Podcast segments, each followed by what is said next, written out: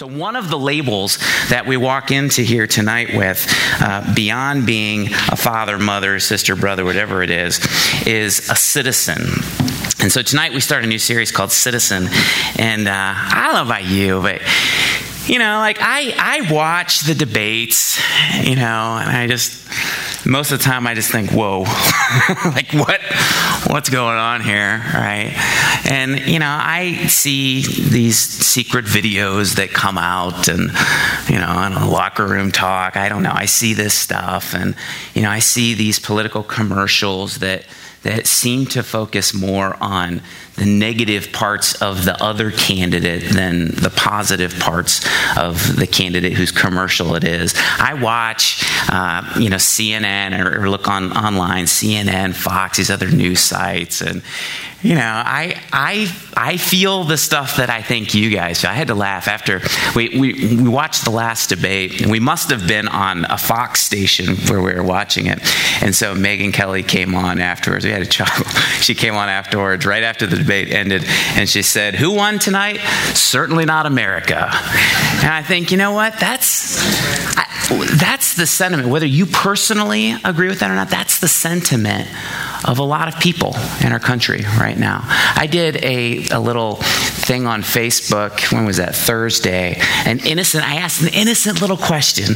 I said, I threw it up on the screen, I said, I'm prepping for a conversation on politics this weekend. Curious, what are one or two words that come to mind when you personally think about politics right now? And I got a lot of, I think that's the post, that's like my Grand Slam post. I got more comments on that post than I've ever got on anything. Like literally over one hundred comments. And, and here's some of the things that were said. I mean, just take this in. Lack of representation, cornered, helpless, lies, concern, corruption, moral bankruptcy, disrespect, uncivil, greed, nonsense, ugh, that was one of them, ugh. Goat rodeo. I don't even know what that means, but yeah. Conspiracy, frustration, polarizing, nightmare, Satan, God help, and many, many, many more. It's like just a little taste of it. You know, there's a minority candidate. I don't know if you knew this. There's a minority candidate that is, he hasn't got as much publicity right now. He hasn't been invited to the lectures.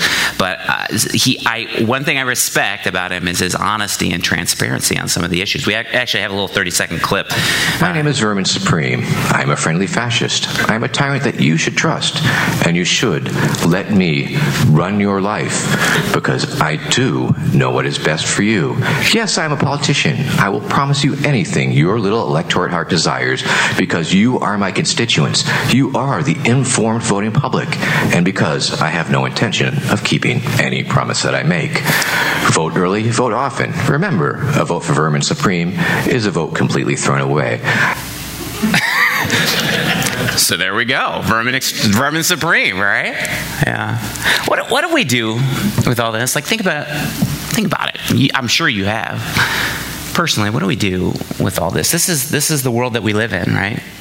And I don't think we're supposed to crawl in a hole and put our hands over our ears and, and try to ignore it all. How how do you and I, as thoughtful Christians, respond to everything going on right now in our country, especially with this campaign?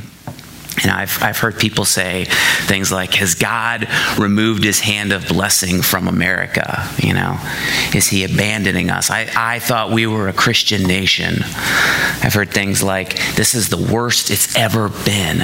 Jesus must be coming back soon. This is the worst it's ever been. I've heard things like, if we don't get the right candidate in office, it's it's the end. It's like the end of the world for sure. What should I do? I mean, should I should I protest? Should I boycott things? Like, I need to take action, right? As a Christian, what should we do? What do you do? It, it, what, like, give a think about this. What would what would Jesus do? Like, think about this question. I, I know there's little bracelets that say W W J D, but but think about it in this situation. Like, what would Jesus do if he came back today? If he didn't, sim, the same way he came two thousand years ago to ancient Israel. What if he came today to our country? How do you think he would respond? What do you think he would do? How do you think he would act? How do you, how do you think he would act as a citizen of the United States?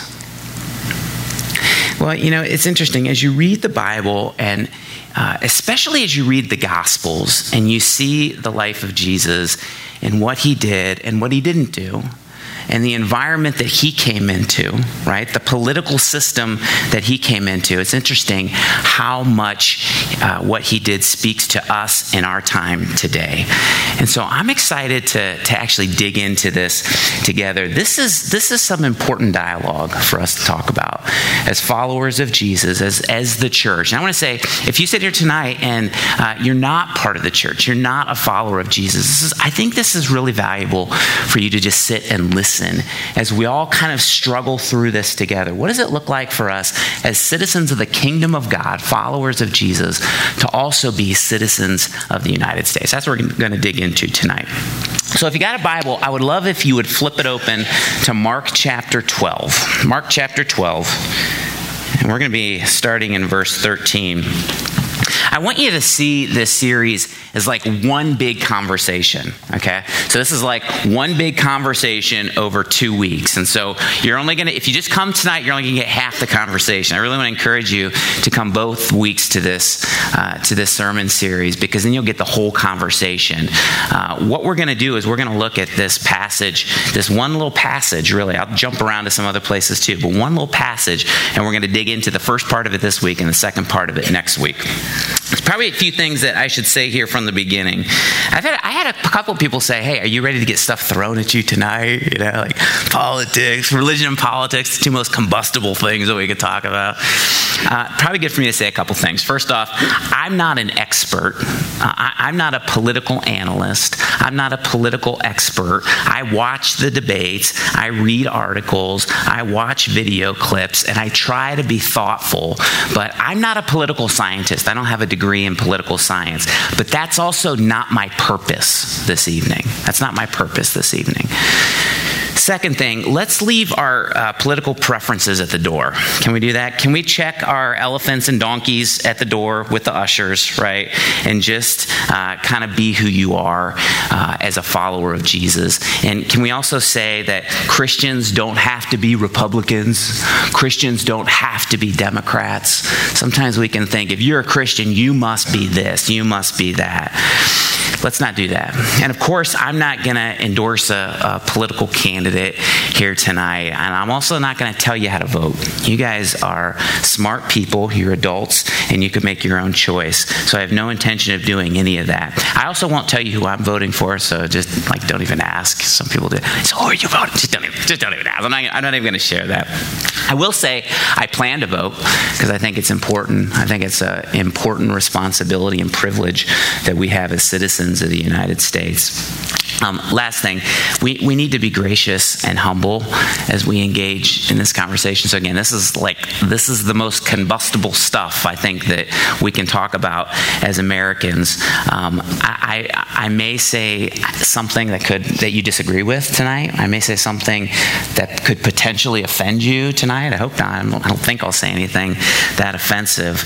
Um, but this is not an exhaustive conversation, right? Like this is uh, a forty minute, thirty-five minute talk uh, over over two weeks. And so there'll be some things that you go, yeah, but what about, yeah, just like let's treat each other, let's love each other. Let's treat each other with grace. Let's treat each other with humility. Does that sound good? Can we, can we agree to do that? Do you agree? Nod your head if you agree. Okay. You should, yeah. Gary, did you? Okay, thank you. Yeah. Hey, um, can I also recommend a book to you guys tonight? This is a this is a short book that I really like. I read it leading up to this series. It's called God and Politics by a guy named Mark Dever. Uh, Mark Dever is the pastor of Capitol Hill Baptist Church in Washington, D C I honestly don't know if he leans more Republican or Democrat. I'm not sure. That's not the purpose of his book, but it's a really good book. I'll say this. Th- his book, I would say, greatly influenced what I'm going to share with you guys over this series. It's fifty-five pages long. It takes like an hour to read, uh, but it's very, very insightful. He gives you kind of an, a, a big picture view of God and politics. So there's There's not like a, a bunch of specific issues, Republican, Democrat issues that he gets into, but he gives you a big picture view. Really, really good stuff. So I'd encourage you to, to check that out. It's like five bucks on Amazon, something like that. Okay, so as you're flipping over to uh, our passage here in Mark chapter twelve, I want to give you some context because we're kind of jumping in to uh, the, the middle of some things that are happening. So it's this huge holiday week for the Jews. This is what we're jumping into. It's this huge holiday week for them. It's called Passover. It's kind of like Christmas for us. And so Jesus has been ministering. He's been teaching. He's been healing people all over the countryside of Galilee. And now he moves into Jerusalem. Jerusalem. Jerusalem's the most important city in Israel. It's where the temple was. It's where the religious leaders were, right? And so the place is packed. When you have Passover celebration in ancient Israel, what happens is everybody who lives, all the Jews who live around the area, they all come, they all make the pilgrimage into the city. And so the city is absolutely packed with people. And so it's Sunday, okay? Sunday of, of Holy Week, of Passover week. And Jesus stirs things up just by entering into the city. So his his reputation, this is toward the end of his ministry, his reputation has preceded him, right? And he makes, they make a big deal about him when he enters into the city. It's called the triumphal entry. That's what the little heading says in your Bibles, the triumphal entry. I mean, they're singing songs about him. They're throwing palm branches in front of him, right? Like it's a big deal coming in. They treat him like he's the king. They treat him like he's the king of the city. And the actual leaders, the, the ones that were in positions of authority, positional leaders, they weren't happy by this, not ha- to say the least. They were threatened by Jesus. And so what happens is Jesus comes in the city, stops at the temple, and he just kind of looks around at the temple, and he sees what's going on there. There's all kinds of, it's not just like a place of worship. There's money changers, there's vendors, there's all this stuff going on. He goes in there on Sunday, and he sees it.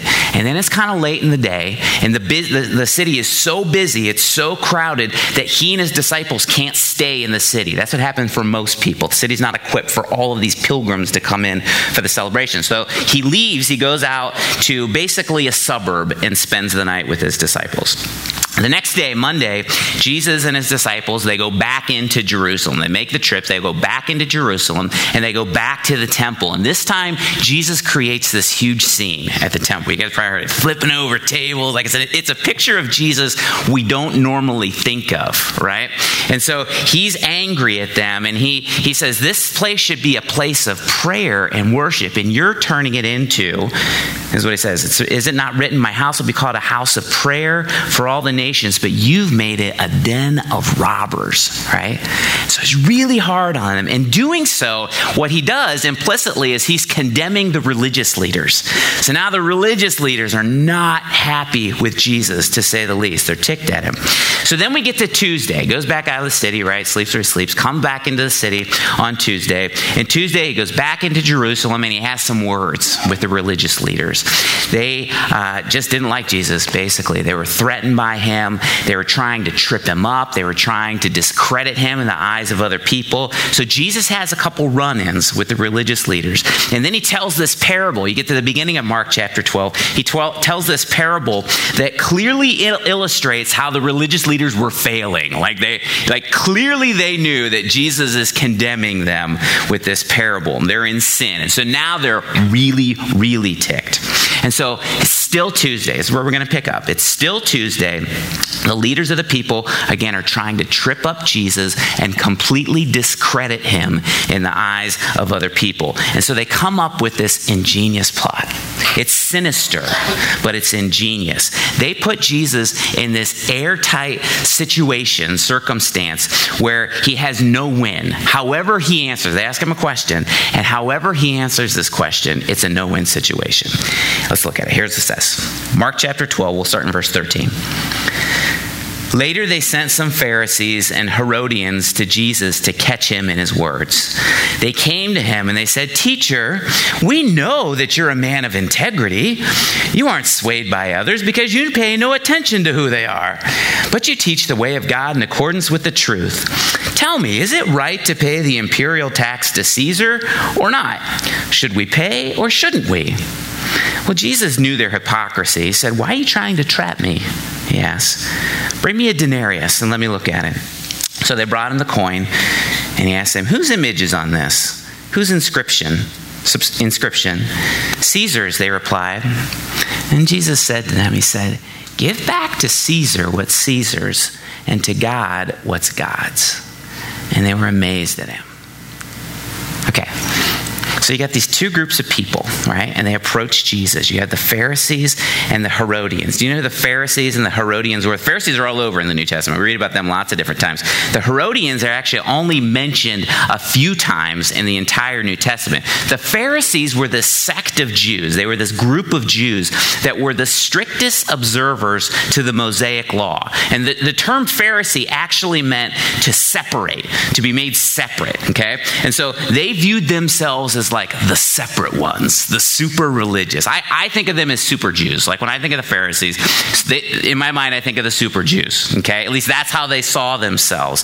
But they hated Rome, right? They were super Jewish, did not like that Rome was the power that was controlling them at the time. That's the Pharisees. The Herodians were this Jewish, they were also Jewish. They were the Jewish political party that sympathized with Rome. They simp- the, the king back then, for uh, the, the ruler of uh, that part of Israel uh, that the Romans put on was a guy named Herod, okay? And so they were sympathizers with Herod. That's why they're called Herodians. And they believed that they had a duty, the duty to submit to Rome, the, the duty to submit to Roman rule. And so they supported the throne. Their agenda was less motivated by religious fervor than a concern to maintain social and, and political status quo. And so they used religion as a political tool, okay? And I think of the Herodians, I think of traitors. And so the Jews would have seen them. They're traitors. They're collaborators with Rome, right?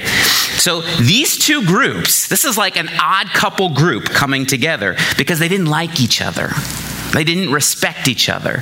They didn't do anything together. In fact, these two groups, the Pharisees and the Herodians, for all intents and purposes, were enemies with each other. But now they had a common enemy, right?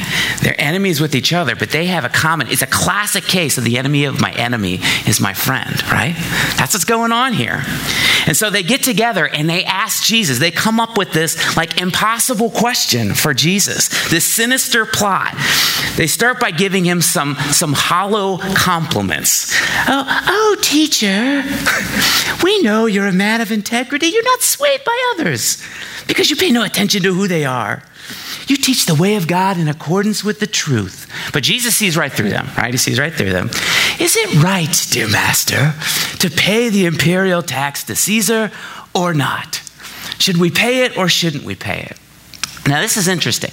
This imperial tax was a tax on Jewish men, not, not Romans, but Jewish men that they were responsible to pay to the Roman government. It was, it was a denarius. That's how much it was. A denarius was a, a form of currency back then, and it was worth about a day's wages. That's what this tax was. Every Jewish man, not Roman, but every Jewish man was required to pay this imperial tax.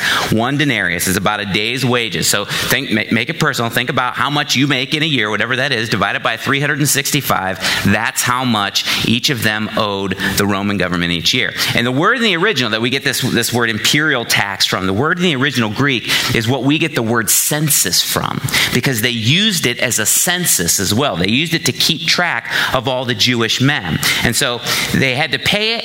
They hated it, right? They hated it. You know why they hated it? Because this detestable tax actually paid for the Roman troops that kept Jerusalem under Rome's thumb. So it, it was like they paid for their own oppression. That's what this tax was. We're going to give you money to rule over us and oppress us, and we don't like you. They hated this tax, right? So think about their question. Jesus, Rome makes us pay this tax to support their government and allows this evil empire to continue to rule over us and oppress us. Is it right to pay it, Jesus? It's essentially what they're asking him. Now, think about how Jesus can answer that. If he answers no, what happens? If he answers no, the Herodians run back to Rome, and they're like, this guy Jesus, he's starting a rebellion. He's saying that we sh- they, they shouldn't pay their taxes to the Roman government. They're not supposed to do what they're supposed to do. They're not going to do what they're supposed to do, right? If he says no, that's what happens. And they get Jesus, they get Jesus in trouble with Rome, right?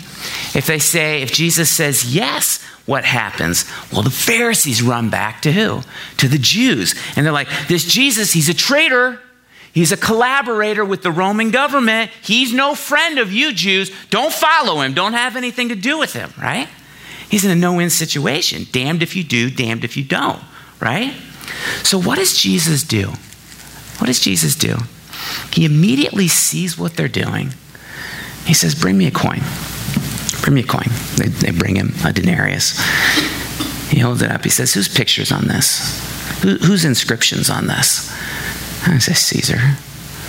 He says, well, how about you give to Caesar, give back to Caesar what's Caesar's and give to God what's God's. And says they're amazed. Guys, listen.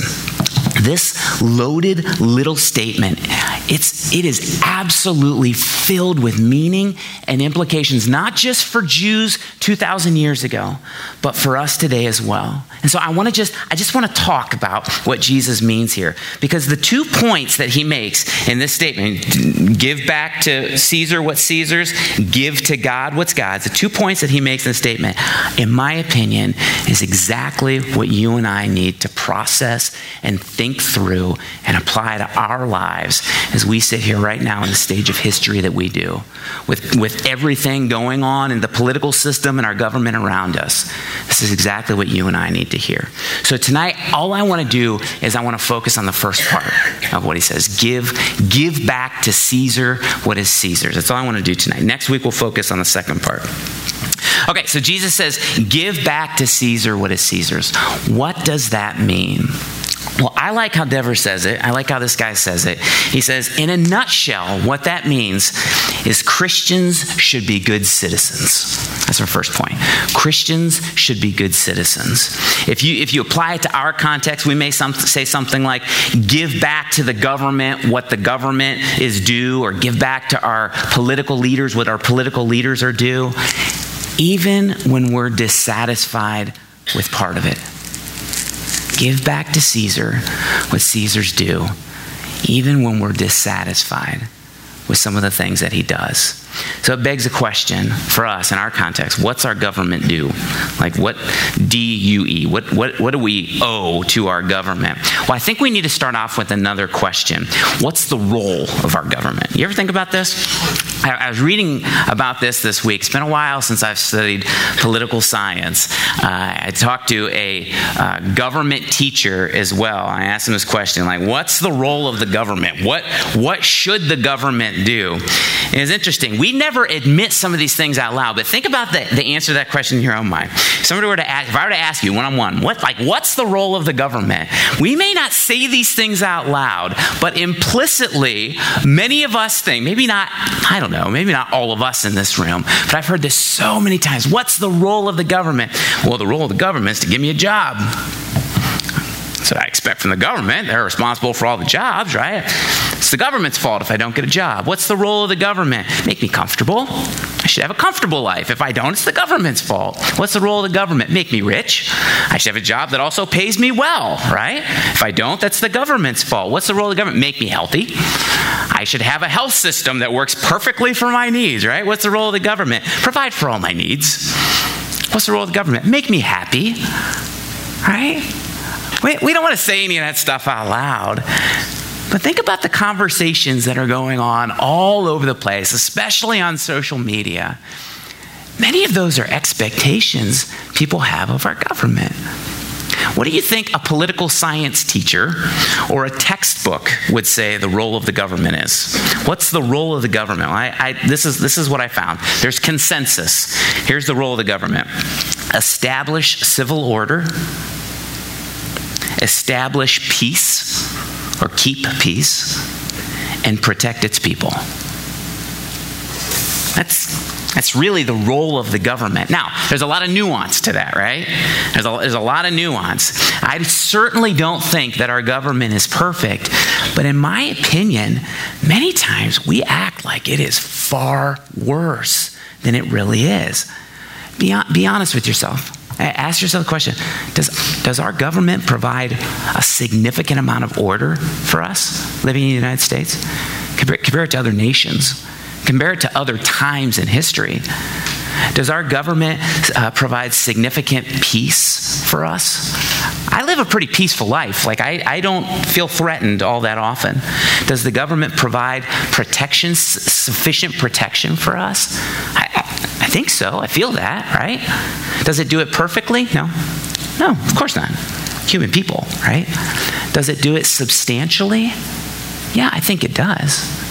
Just, just for context for us, think about how much worse it was in the Roman Empire that Jesus lived in then. We just said that the Jews who were invaded and forcefully made to submit to the Romans, they were supposed to be good subjects, not, not citizens, most of them, subjects to Rome, and they were supposed to pay the Romans uh, what the Romans told them to pay. What was Rome like? Well, first of all, they thought their king was God, right? I mean, they, the Caesars, that inscription on the coin, and actually uh, the, the uh, inscription actually talks about the divinity of the Caesar. Actually thought that their, their leaders, their kings were divine. Their government had complete, uncompromised authority. There was religious persecution a lot, right? All of the apostles, except for John, were killed, most of them by Romans. There was extreme sexual violence and perversion. There was vast socioeconomic inequality and oppression. But they also had excellent infrastructure. This is true. Like, Roman infrastructure back then was revolutionary. They had a good amount of order, and they also provided a relative amount of peace. And so Jesus told them two thousand years ago, I think he tells us today too, to be good citizens. Give, give back to Caesar what's Caesar's. I think, guys, that's what he tells us, right? Be a good citizen. Now, by following what our government requires of us and being a good citizen, does that mean that we agree with everything that our government does? Oh, heavens no. Heck no. I don't even agree with everything I do, right? Yeah, I bet you don't either. But I support myself. I, in fact, I love myself. You should love yourself too. By supporting our government and being a good citizen, does that mean that we accept everything that they do is right and good? No, it doesn't mean that. It doesn't mean that. Here, here's what it all comes down to. Ready? The government that you and I live under and enjoy and sometimes struggle with was established by God. It was established by God. Government is established by God. You believe that? Do you? That's good. Like, o- Obama didn't just, like, slip into the presidency when God wasn't looking, right? Hillary or, or Donald aren't going to slip into the presidency because God's distracted. God establishes our leaders. This is what it says in Romans thirteen. I'll prove it to you. I'll prove it to you. Ready? This is what it says in Romans thirteen, verse one. Let everyone be subject to the governing authorities, for there is no authority except that which God has established. The authorities that exist have been established by God. Consequently, whoever rebels against the authorities, rebelling against what God has instituted, and those who do so will bring judgment on themselves. Listen, guys, listen. Sky's not falling. Like, sometimes we can think that, right? Like, ah, look at what's going on. I watch these debates. It seems like so mean and hateful, and our country is so divided. Look at all the political, the, the, the racial unrest. Look at everything going on. The sky's not falling. Our, our world is not out of control. God, God is still in control. It's fallen, yeah, but God is still in control, and he's actually providing for us through our order and peace and the protection that our imperfect government, led by imperfect people, offered us. God, God, God put them there, and he's actually providing for our needs through imperfect government and through imperfect people. And our job is to be good citizens. Our job is to be good citizens of that government. It's been the responsibility for Christians throughout the ages, since the very beginning. By the way, I don't think that means that we can't disagree with what our government says and does, right? We can we can work within the framework that our government has set up to bring about positive change when there's things that we fundamentally disagree with. Our government allows for that. I don't think it means we just passively do whatever is told us, right? That's not what that means. But we're called to be good citizens. Think about what that means for you. Like how? How are we called to be good citizens? Well, let's let's end our time. I got seven-ish, ten-ish minutes left, ish. With the pastor, it's always ish with how much time you're serving there, right? I got ten-ish minutes left. Let's let's end our time talking about what this looks like. What does it look like for you and me to be good citizens? Can I give you three tough things to consider as we wrestle through this? Given the environment, the, politi- the political environment that we are living in right now, these campaigns that are going on right now, can I give you three tough things to maybe immediately apply? I think we can immediately apply all of these to our lives as we walk out of here today, okay? I need to be quick. Here's the first thing. First thing I want to challenge you to consider is found in First Peter. So I'm going to back all these. I'm going to pull this stuff right from the Bible. It's found in First Peter chapter two and Romans chapter thirteen. Peter and Paul were both writing in times when Christians were being persecuted by the government. This is the government, this Roman government that they wrote within. They're being persecuted, literally killed for their faith in Jesus. And this is what they write to the people that were being persecuted. First one's First Peter two thirteen. It says, submit yourselves for the Lord's sake to every human authority, whether to the emperor as the supreme authority or to the governors who are sent by him to punish those who do wrong and to commend those who do right. I'll jump ahead to verse seventeen. Show proper respect to everyone. Love the family of believers. Fear God. Honor the emperor. How about this? This is Romans thirteen. We were in the first part of it. This is verse six. Paul continues to write. He says, for the authorities are God's servants who give their full time to governing. Give to everyone what you owe them. If you owe taxes, pay taxes. If you owe revenue, pay revenue. If respect, then respect. If honor, then honor. What's that saying? I think, I think he's saying, they're saying, show proper respect, right? Christians should lead the way in showing respect to our leaders. Christians should lead the way in showing respect to our leaders. Guys, in, in maybe almost every political campaign, there's all kinds of disrespect, right? This one may be the most disrespectful, I'm not sure. But it shouldn't be us who are the ones being disrespectful. We should show respect even when the behavior of the leaders that are in charge isn't respectful. We should show, still show respect. I, I fear for us, I, and I don't mean just us in this room or as a church, I mean Christians in general, that we act so disrespectful to what's happening in our government and in this campaign specifically, that we're destroying our reputation with people because we're acting just like everybody else. And I fear that we're dragging Jesus' name through the mud because we're appalled at what somebody who doesn't really profess to be a Christian is doing or saying, right? As we need to show respect, like as followers of Jesus, that we're different, right? We're called to be different. It doesn't mean that we're not sometimes outraged. There's things that I've heard that like they outrage me, right? It doesn't mean that we're not sometimes frustrated or disgusted or that we stand in fundamental disagreement with. I stand in fundamental disagreement with some things that both of our candidates believe, right? We can feel all of those things, but we still got to do it with respect. We have to feel it and respond with respect. Remember, God established the government, right? God put our leaders in the positions of authority that they're in, and God ultimately put them there, and they deserve our respect, even when they don't respect or act that very respect-worthy. We're called to be different as followers of Jesus. And when we do, it stands out, right? I mean, it, it speaks to people.